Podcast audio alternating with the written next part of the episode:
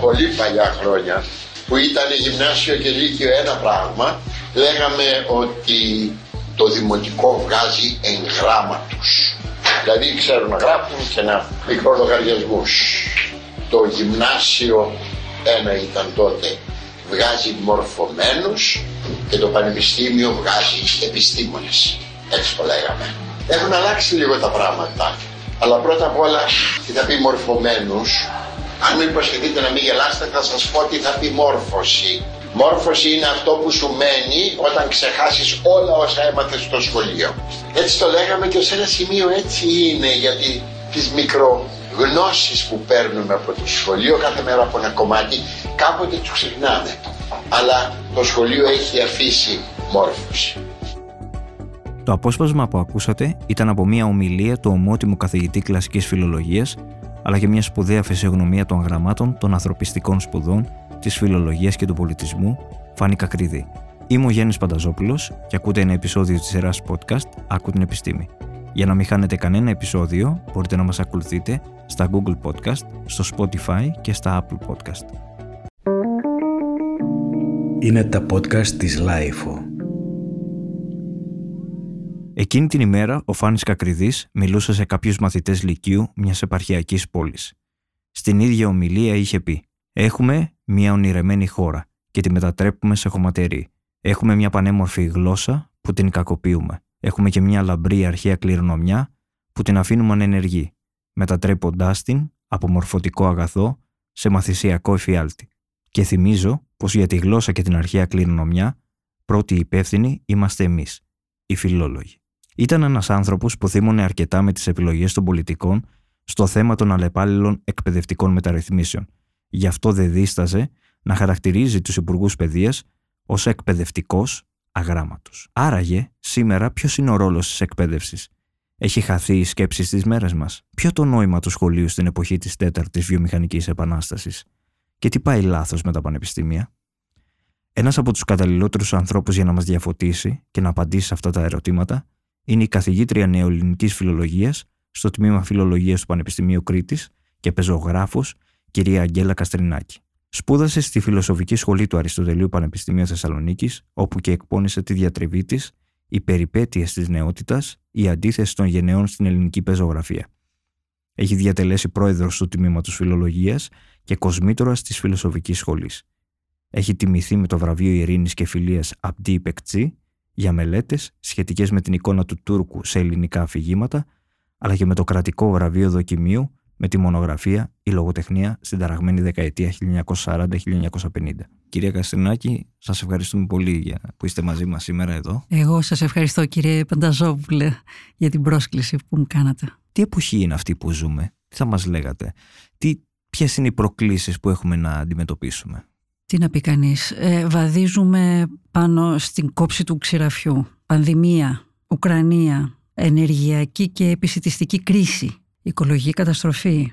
Βάζουμε μαζί και τον λαϊκισμό. Τι να πρωτοπούμε δηλαδή είναι η κατάσταση ε, πάρα πολύ ακραία και φοβερά επικίνδυνη. για την πανδημία είχαμε στην αρχή κάποια θετική ανταπόκριση του κόσμου προς την επιστήμη. Χαρήκαμε. Ε, και μετά από λίγο όταν ήρθε το εμβόλιο, ας πούμε, ε, προκλήθηκε όλος αυτός ο ανορθολογισμός. Και πιο πριν βέβαια είχαμε θεωρίες συνωμοσίας.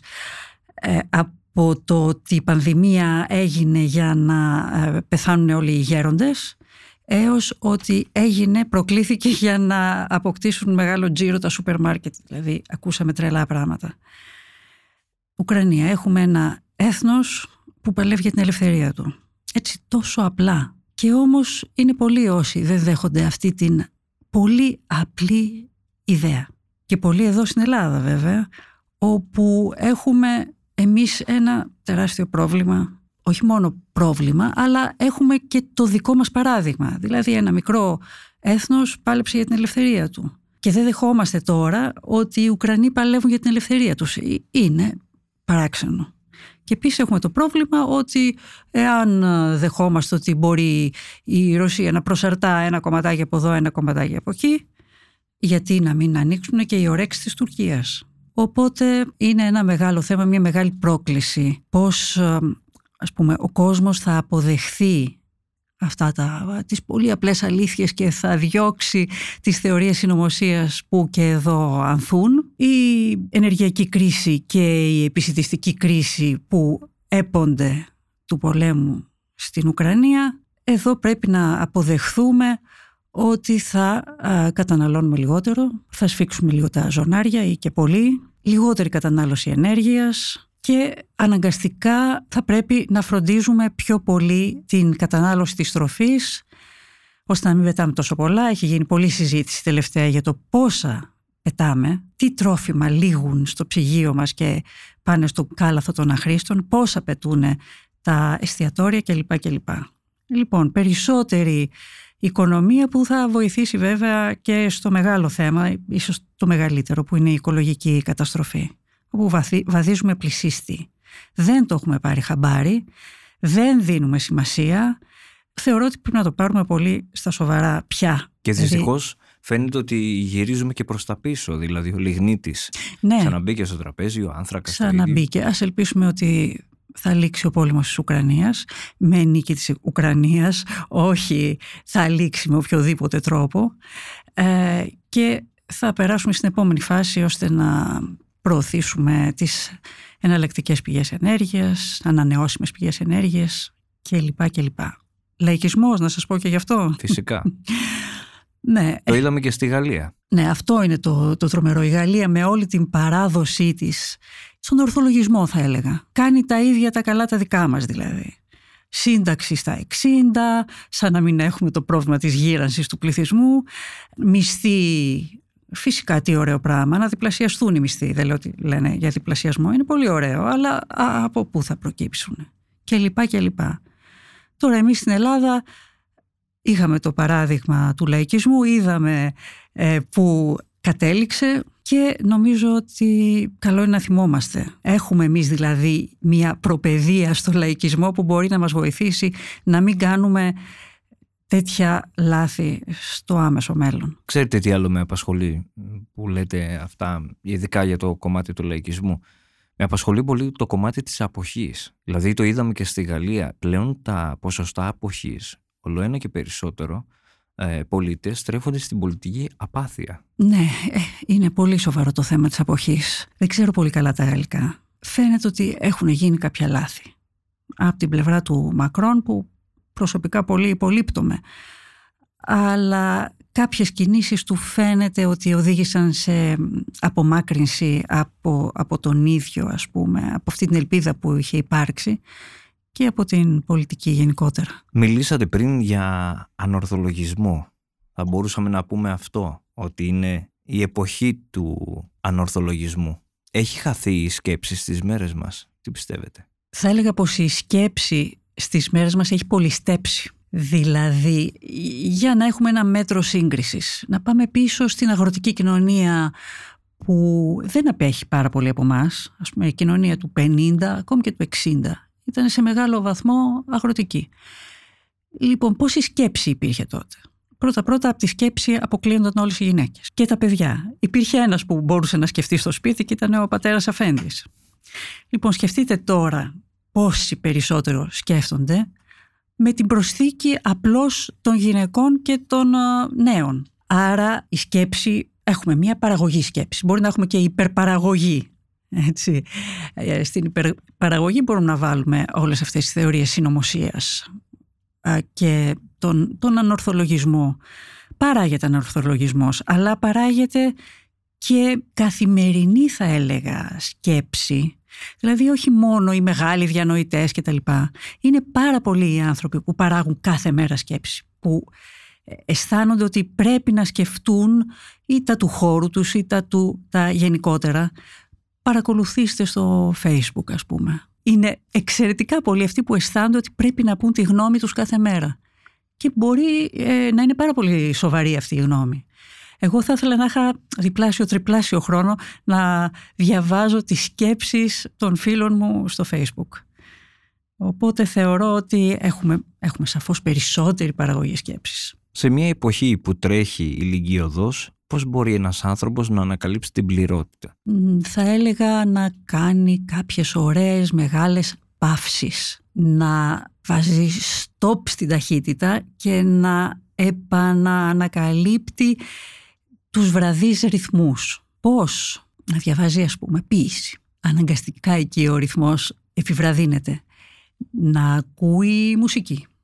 Και κατά προτίμηση το λέω λίγο αστεία, προκλασική μουσική. Να κάνει γιόγκα όπως προτείνει και ο Γιουβάλ Νοά Χαράρη, δεν είναι η δική μου ιδέα. Κάνει και, δύο ώρες διαλογισμό κάνει κάθε δύο μέρα. δύο ώρες διαλογισμό κάθε μέρα. Πού βρίσκει το χρόνο; Και εμένα μου έχει κάνει πάρα πολύ εντύπωση Ε, Επειδή αυτό. έχει τύχει να τον κάνω συνέντευξη από κοντά, τον έχω ρωτήσει ε, και μου είχε απαντήσει ότι τις, ε, τους μισούς μήνες του χρόνου κάνει αυτή την παύση που μόλις μας περιγράψατε. Δηλαδή τους μισούς μήνες. απέχει απ' όλα. Καλά, αυτό είναι πολύ εντυπωσιακό. Εγώ είχα διαβάσει του, τις δύο ώρες κάθε μέρα και λέω, εντάξει, αυτός ο άνθρωπος που είναι τόσο καταπληκτικά παραγωγικός, χρειάζεται να κάνει α- α- αυτή τη διαδικασία της ενδοσκόπησης, ας πούμε, που τον οδηγεί τελικά σε παραγωγικότητα. Και κυρίως βέβαια να βγαίνει κανείς στη φύση, αλλά με τους όρους της φύσης. Δηλαδή όχι να πηγαίνουμε στη φύση κουβαλώντας τις μουσικές μας και ξέρω εγώ Και όλο όλα μας τα- στο σπίτι. όλο μας στο σπίτι, ναι. Εγώ επιμένω ας πούμε να κάθομαι πάνω στην άμμο και όχι σε καρεκλίτσες. Ναι, να βγαίνουμε στη φύση, να ακούμε τους ήχους της φύσης, τις μυρο... να μυρίζουμε τις μυρωδιές της φύσης, ε, να ζούμε λίγο στο ρυθμό της φύσης. Νομίζω ότι αυτό είναι πολύ θεραπευτικό.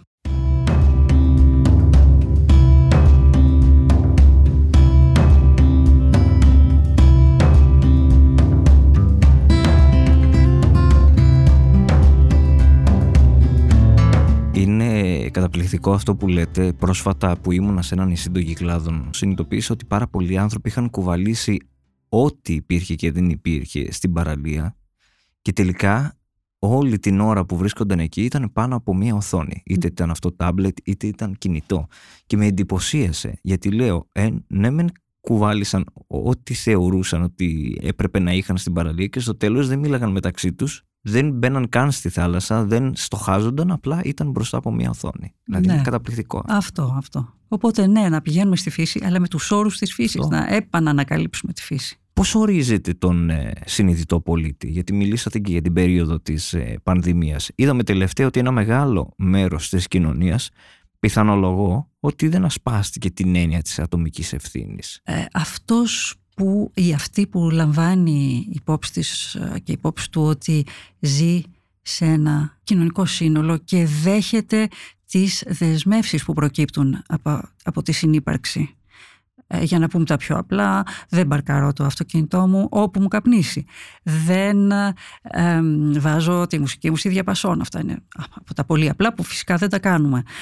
Υπακούω στους νόμους. Να σας πω μία μικρή ιστοριούλα έτσι, από την εμπειρία μου στο Πανεπιστήμιο. Πριν 10 χρόνια, ας πούμε, όταν ήμασταν στην αρχή της οικονομικής κρίσης και είχε κηρυχθεί γενικώς αντάρτικο, είπα κάποια στιγμή στους φοιτητές «Μα ο νόμος είναι νόμος» και γουρλώσαν τα ματάκια τους και με κοιτάζανε άναυδα τα παιδιά και τους εξήγησα ότι δεν γίνεται. Μπορούμε να αλλάξουμε τους νόμους, να ψηφίσουμε άλλες κυβερνήσεις, αλλά όταν έχουμε νόμους πρέπει να τους στηρούμε.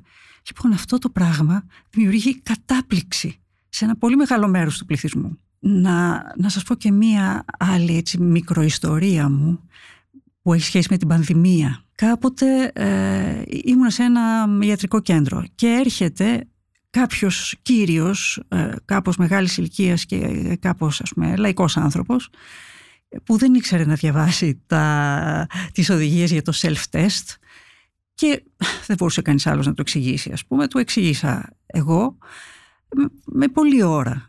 Ευχαριστίες αυτά και τα λοιπά και στο τέλος του λέω ε, κάντε και το εμβόλιο όμως.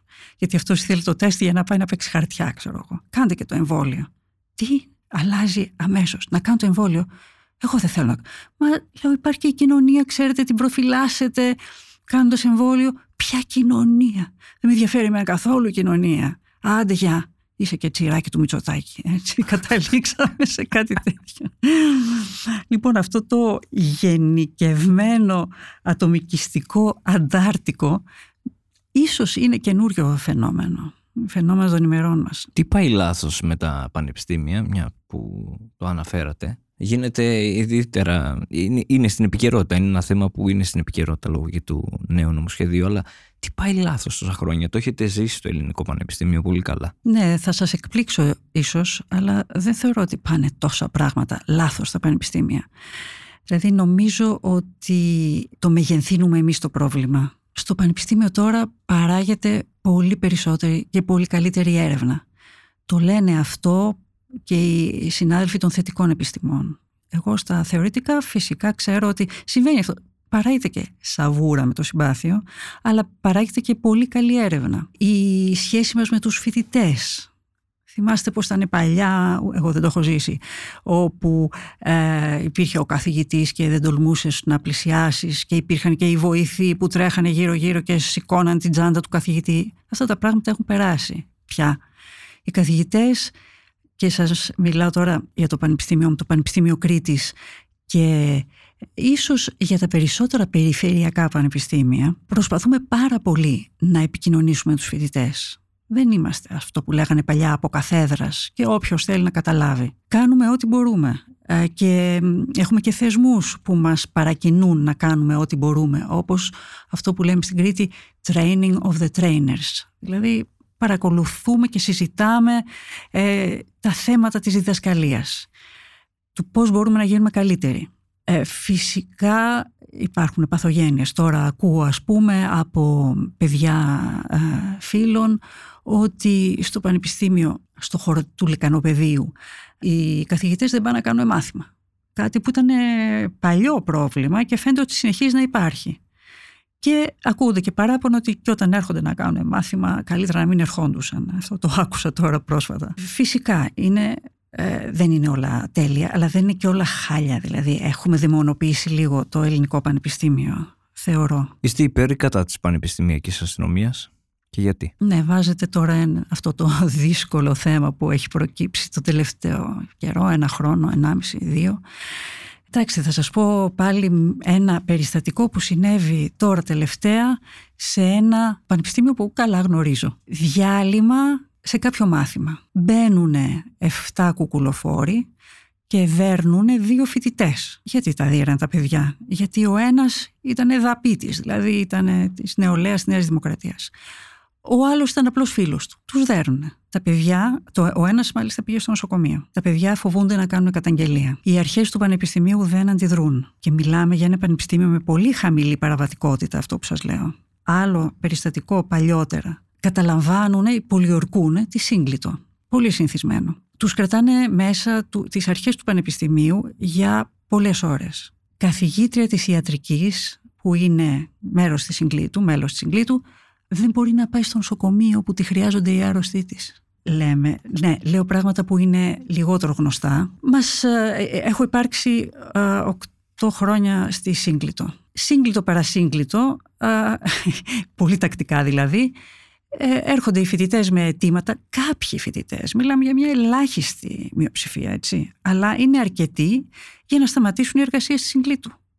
Είναι δυνατόν να συνεχίζονται αυτά τα πράγματα, για να μην πω τα πολύ βαριά που συμβαίνουν. Με κορυφαίο βέβαια, ίσως το κορυφαίο αυτό που μπήκανε κάποιοι κουκλοφόροι και φόρεσαν στον πρίτανη του Παντίου την, αυτή την ταμπέλα. Δηλαδή αυτό το έσχος. Του οικονομικού. Του οικονομικού, συγγνώμη. Του οικονομικού, ναι. Ε, αυτό το έσχος. Δηλαδή και το φοβερότερο ότι ο πρίτανης δεν έκανε καταγγελία.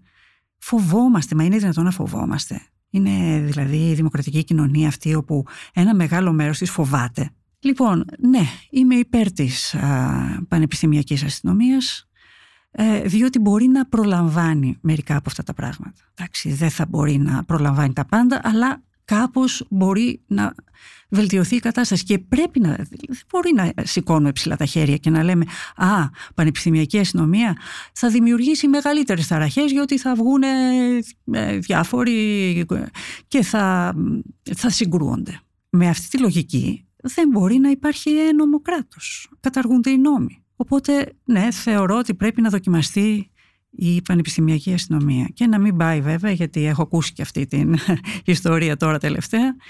Εκπαιδεύτηκε ένας νέος και τον τοποθέτησαν στο αστυνομικό τμήμα τάδε αντί να τον τοποθετήσουν εκεί που έπρεπε να είναι. Έχει νόημα το σχολείο στις μέρες μας; Γιατί το λέω αυτό; Δεν θεωρείτε ότι έχει δημιουργηθεί ένα χάσμα ανάμεσα στους μαθητές και την αποστηρωμένη γνώση και το λέω επειδή έρχεστε σε επαφή και με πρωτοετής φοιτητές στο Πανεπιστήμιο. Ποια είναι η γνώμη που έχετε; Τώρα αυτή την έννοια της αποστηρωμένης γνώσης τη χρησιμοποιούσαμε πολύ παλιά. Δηλαδή στη μεταπολίτευση που ήμουν εγώ μικρή ε, ας πούμε συνδικαλίστρια ας το πούμε έτσι ε, λέγαμε και καταγγέλαμε την αποστηρωμένη γνώση. Την παπαγαλία. Ε, τώρα ε, θεωρώ, όσο γνωρίζω βέβαια γιατί δεν γνωρίζω πολύ καλά τα του σχολείου, θεωρώ ότι γίνεται μια προσπάθεια πολύ μεγάλη, μια αγωνία υπάρχει να ε, προσαρμοστεί το σχολείο στις ανάγκες των παιδιών, ε, τα μαθήματα να αλλάξουν, να γίνουν, ξέρω εγώ, μαθητοκεντρικά, ε, να υπάρχει πολλή αυτενέργεια κλπ. κλπ. Αυτή είναι η προσπάθεια που βλέπω εγώ να γίνεται. Οπότε δεν θα μιλούσα για αποστηρωμένη γνώση. Όμως υπάρχει και η γνώση. Και η γνώση κατακτάται με κόπο. Δεν μπορεί να μην κοπιάζουμε. Δηλαδή όλα να είναι πανεύκολα. Μόνο ότι σας αρέσει παιδιά μου να μαθαίνετε. Το σχολείο εννοείται ότι πρέπει να υπάρχει και πρέπει να μεταδίδει τη γνώση. Ε, το έχει πει πολύ καλά ο Σταύρος Ζουμπουλάκης σε ένα βιβλίο του... Που, το σχολείο. Το, για το σχολείο, ναι, για το σχολείο. Ότι το σχολείο πρέπει να στέκεται σε κάποια απόσταση από την καθημερινότητα, από, την, από τη ζωή ας πούμε έτσι. Πρέπει να διδάσκει το παρελθόν, δεν μπορεί να χαθεί το παρελθόν επειδή πρέπει να το γνωρίσουμε, επειδή το γνωρίζουμε με κάποιο κόπο ας πούμε. Δεν είναι δυνατόν το σχολείο να προσαρμόζεται σε αυτό που θέλουν τα παιδιά, δηλαδή τι θέλουν, ε, Twitter, TikTok, Facebook και τα λοιπά και τα λοιπά και τραγουδιστές και ποδοσφαιριστές. Το σχολείο πρέπει να κάνει, να ασχολείται ας πούμε με την παράδοσή μας. Είναι δυνατόν ε, να μην διδασκόμαστε τη λογοτεχνία του παρελθόντος. Ναι, είναι μεγάλο θέμα αυτό. Πώς μπορούμε να διδάξουμε τη λογοτεχνία του παρελθόντος.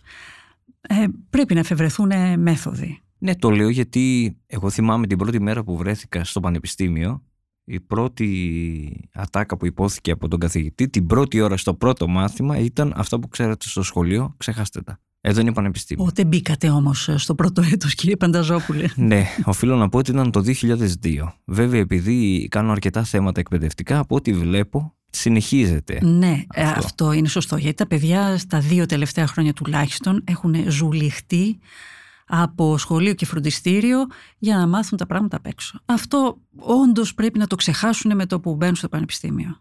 Και τα πιέζουμε να το ξεχάσουν. Με πολλά παρατράγουδα βέβαια, γιατί δεν, δεν συνειδητοποιούν, δεν ξέρουν πώς να διαβάσουν. Και φταίμε εμείς γι' αυτό. Δεν ξέρουν, ας πούμε, ότι παίρνω ένα βιβλίο και ε, δεν μαθαίνω λέξη προς λέξη. Και αυτό θέλει χρόνο και θέλει και ε, έναν θεσμό που να το διευκολύνει. Και εμείς, ε, με περηφάνεια το λέγω, στη Φιλοσοφική Σχολή του Πανεπιστημίου Κρήτης ε, έχουμε ιδρύσει ένα κέντρο γραφής, έτσι το λέμε, και βοηθάει ακριβώς τα παιδιά να μάθουν να διαβάζουν και να μάθουν να γράφουν. Με διαφορετικό τρόπο από ό,τι δυστυχώς έχουν μάθει στο σχολείο. Σε αυτό θα πάω. Έχετε απέναντί σας μια παρέα φοιτητών, οι οποίοι βρίσκονται, όπως είπα και πριν, πρώτη μέρα στο πανεπιστήμιο. Επειδή είστε και πεζογράφος, ποια αναγνώσματα θα τους λέγατε να διαβάσω; Ναι, και καταλαβαίνετε ποια είναι η απάντησή μου, ότι τα παιδιά αυτά δεν διαβάζουν. Δεν έχουν μάθει να διαβάζουν. Έχουν διαβάσει κάποτε στα παιδικά τους, στα πρώτα εφηβικά τους χρόνια, κάποιο παραμύθι, κάτι ένα από τα κλασικά ε, ελληνικά συνήθως ε, μυθιστορήματα και μετά έχουν σταματήσει για χρόνια και πρέπει να το επαναανακαλύψουν.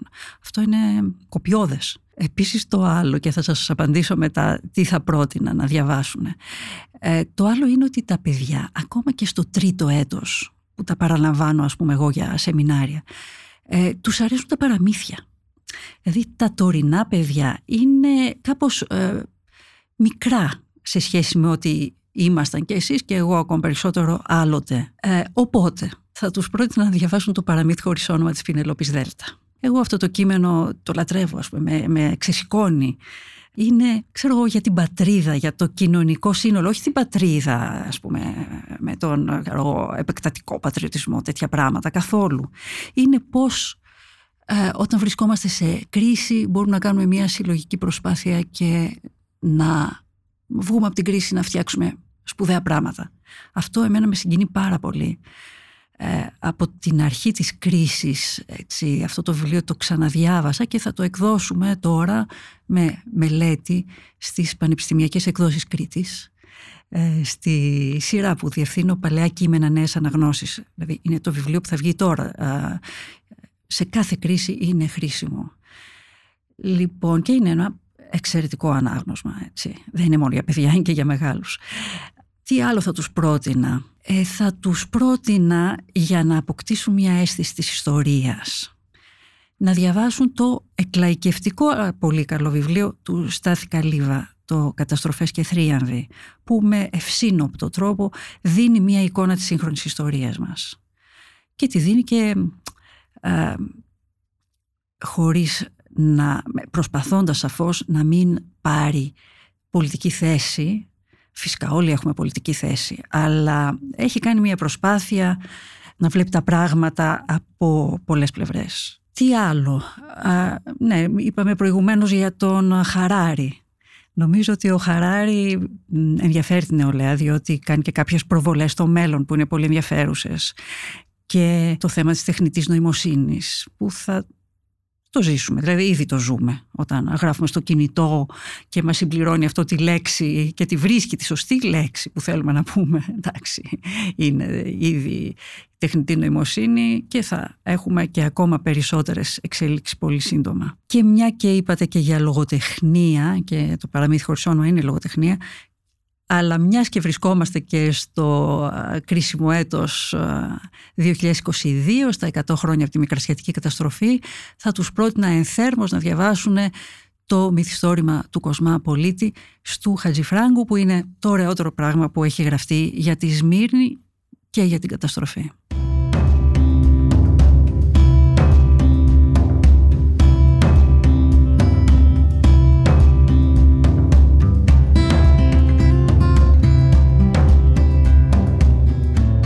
Ρωτήσω και για τα 100 χρόνια από τη μικρασιατική καταστροφή.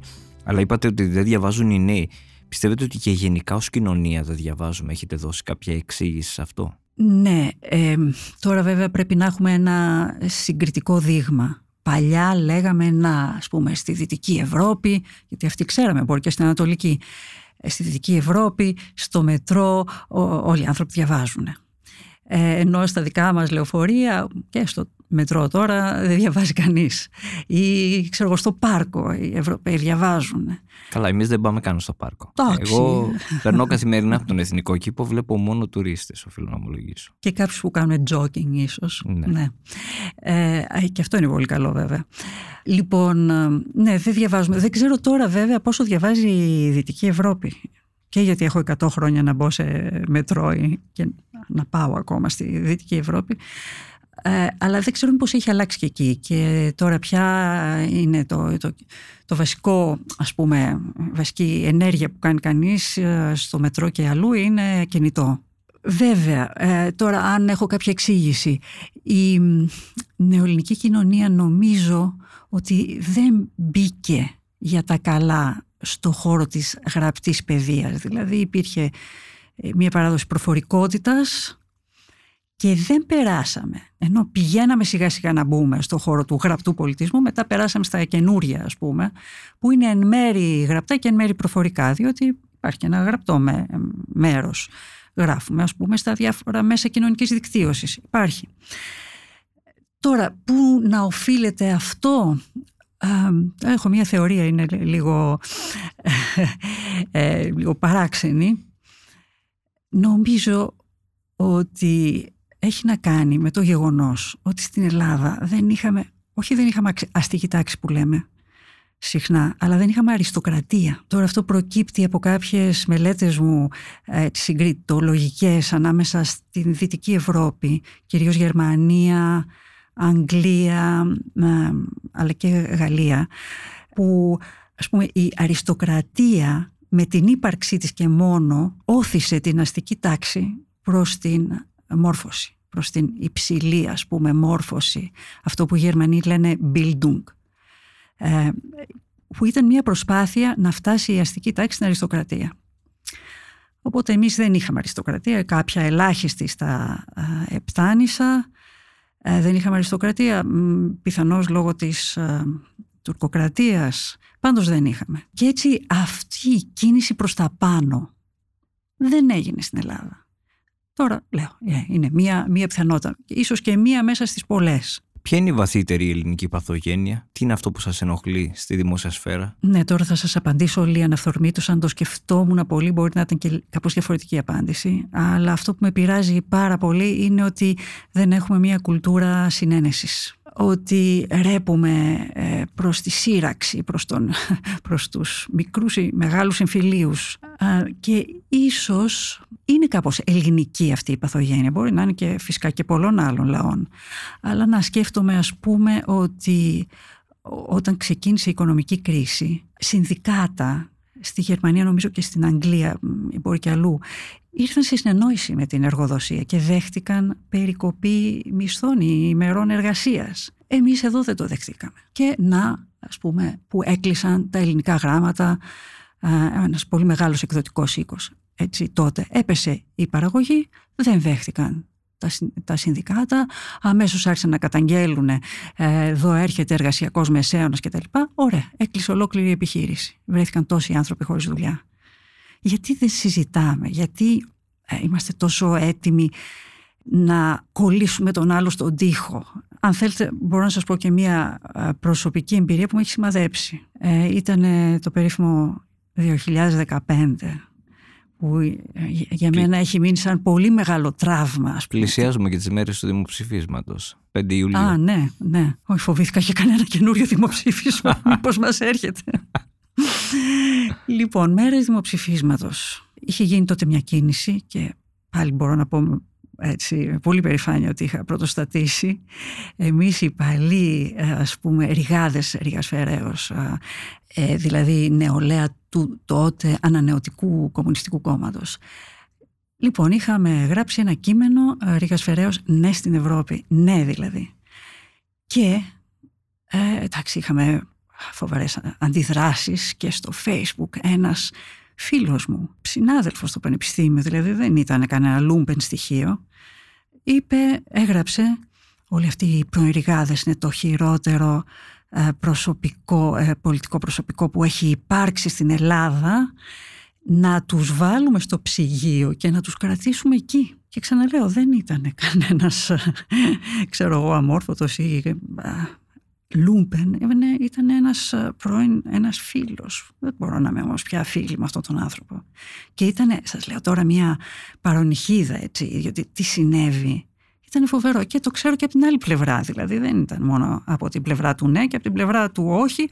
Ε, παίρνω τηλέφωνο ένα φίλο και μου λέει και δεν μου μιλούσε καθόλου. Τι συνέβη; Και μετά με τα πολλά τέλος πάντων μου λέει ότι ε, τον πήρε ένας ε, ξάδερφός του και του είπε δεν πρόκειται να σου ξαναμιλήσω γιατί εσύ ψήφισες όχι και ήταν κατασοκαρισμένος ο άνθρωπος. Ναι γιατί φτάνουμε τόσο εύκολα σε μικρούς ή μεγάλους εμφυλίους. Αυτό είναι που με πειράζει ίσως πιο πολύ ότι δεν έχουμε μια κουλτούρα συζήτησης και μια κουλτούρα ε, συνένεσης. Α τα βρούμε κάπως τέλος πάντων.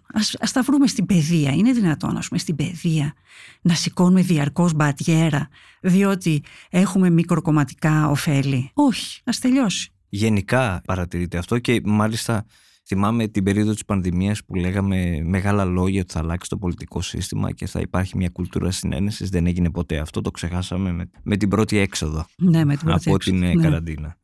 Επειδή μιλήσατε για αεμφυλίους, η εθνική μας αυτογνωσία θεωρείτε ότι επιτυγχάνεται μόνο με τους θριάμβους ή και με τις καταστροφές, επειδή αναφερθήκατε και στο βιβλίο ναι. του Στάθη του Καλύβα; Ε, θα έλεγα ότι οι καταστροφές ε, βοηθούν περισσότερο σε αναστοχασμό, αλλά δεν πρέπει να ξεχνάμε και τους θριάμβους ή έστω να τους πούμε ε, επιτυχίες ή νίκες διότι δεν πρέπει να θεωρούμε ότι είμαστε ε, ξέρω εγώ, αυτοί οι καημένοι ψωροκόστενα που λέγανε παλιά, δεν ξέρω αν οι σημερινοί νέοι ξέρουν τον όρο ψωροκόστενα, μάλλον όχι.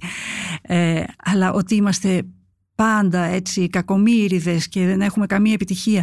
Ε, ναι, το βιβλίο του Καλύβα αλλάζει αυτό το, την, την ιδέα που έχουμε για την Ελλάδα, ότι ναι, έχουμε και ε, σημαντικές επιτυχίες.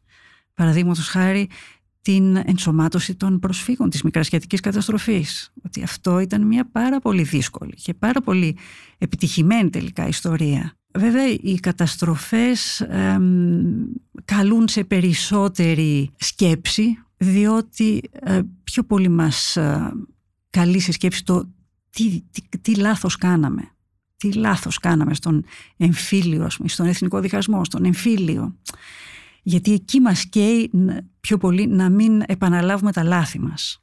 Αλλά φυσικά πρέπει να ε, έχουμε την περηφάνεια κιόλας ότι κατακτήσαμε πράγματα και ότι μπορούμε να κατακτήσουμε κι άλλα.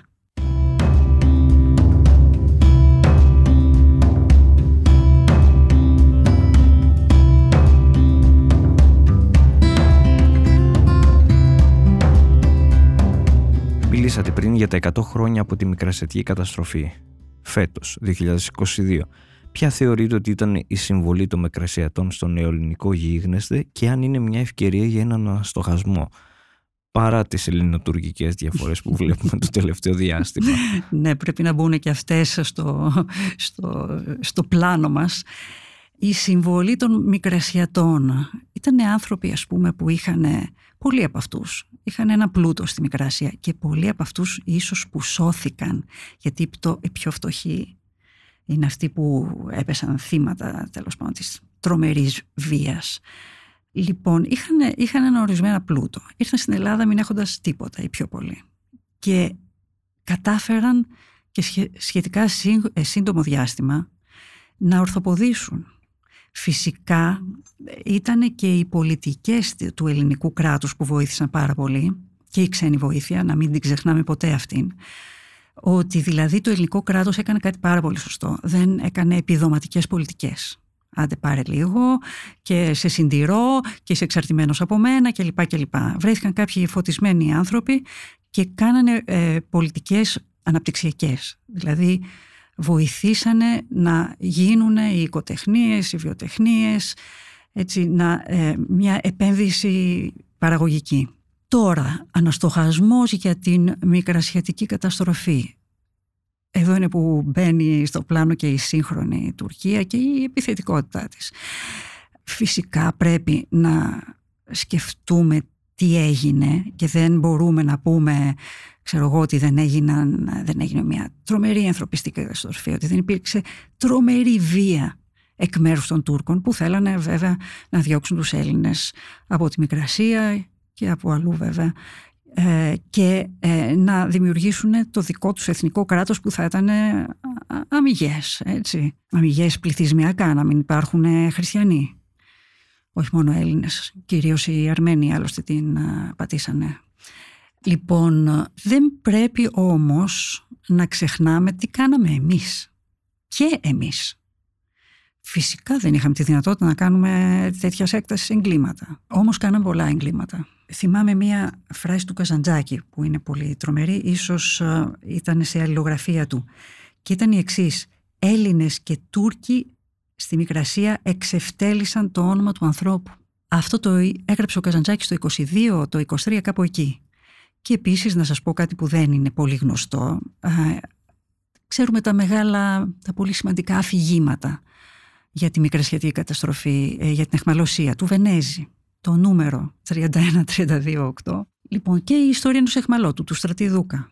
Λοιπόν, η πρώτη έκδοση αυτών των μυθιστορημάτων αφηγημάτων έδειχνε και μεγάλο ποσοστό της ελληνικής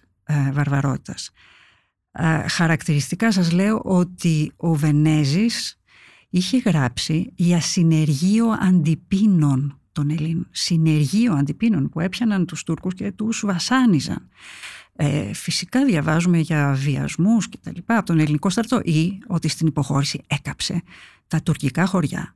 Και δηλαδή οι πάμφτωχοι, πάμφτωχοι Τούρκοι αγρότες έτσι, είδανε τον κόσμο τους και, και τους συγγενείς τους που δεν μπορούσαν να φύγουν να καίγονται. Αυτά δεν πρέπει να τα ξεχνάμε. Και ότι ο πόλεμος είναι και από τις δύο μεριές μια, μια βαρβαρότητα. Δεν είμαστε τα μόνα θύματα του. Φυσικά υπέστημεν ε, αυτή την, μπορούμε να πούμε και εθνοκάθαρση. Εντάξει, αλλά και εμείς κάναμε δυστυχώς πάρα πολλά πράγματα. Είναι ο άνθρωπος εν πολέμο. Είναι ένα φοβερό ας πούμε ε, μια φοβερή μεταμόρφωση του ανθρώπου. Βγαίνουν τα χειρότερα που, που οπωσδήποτε έχει ο άνθρωπος.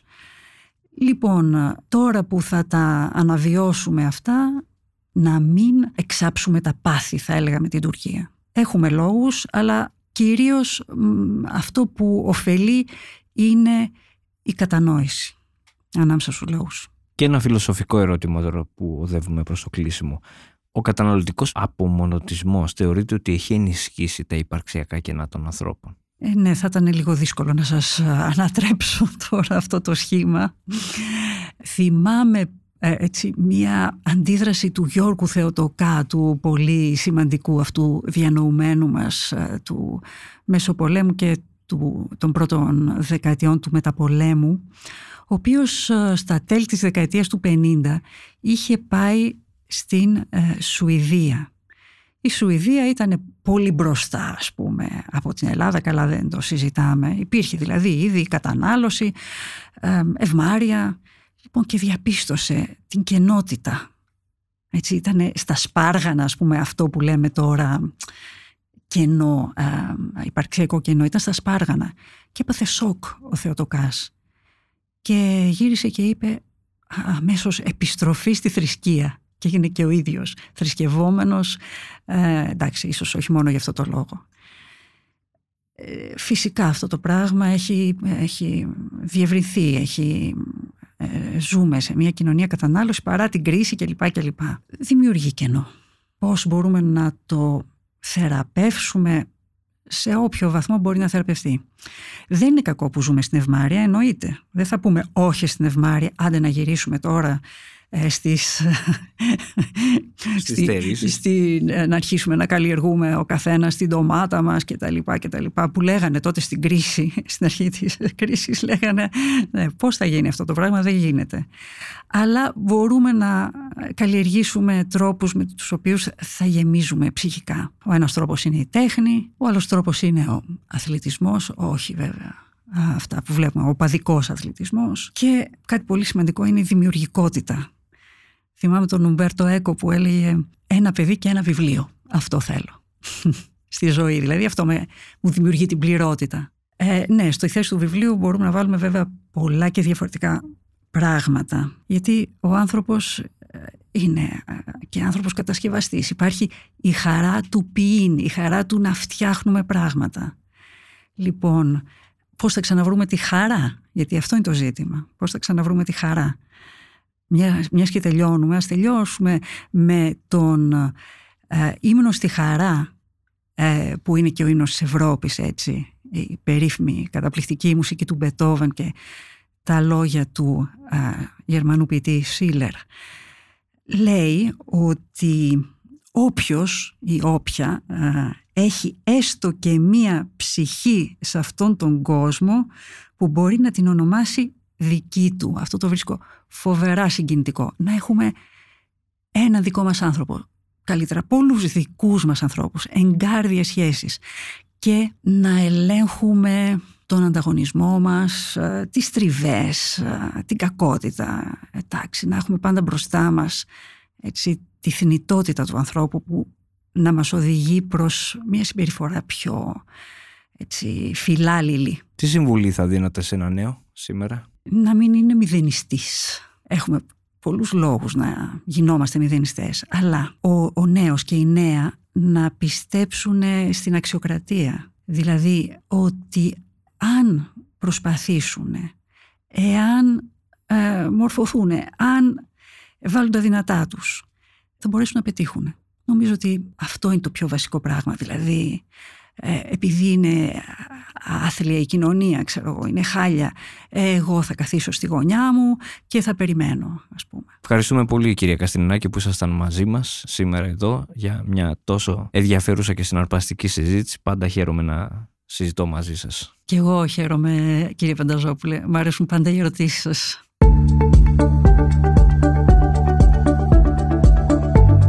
Ήταν ένα επεισόδιο της σειράς podcast «Άκου την επιστήμη» με καλεσμένη την καθηγήτρια νεοελληνικής φιλολογίας στο τμήμα Φιλολογίας του Πανεπιστημίου Κρήτης και Πεζογράφου, κυρία Αγγέλα Καστελινάκη, σε μια συζήτηση για τον ρόλο της εκπαίδευσης, του σχολείου και τα πανεπιστήμια. Για να μην χάνετε κανένα επεισόδιο, μπορείτε να μας ακολουθείτε στα Google Podcast, στο Spotify και στα Apple Podcast.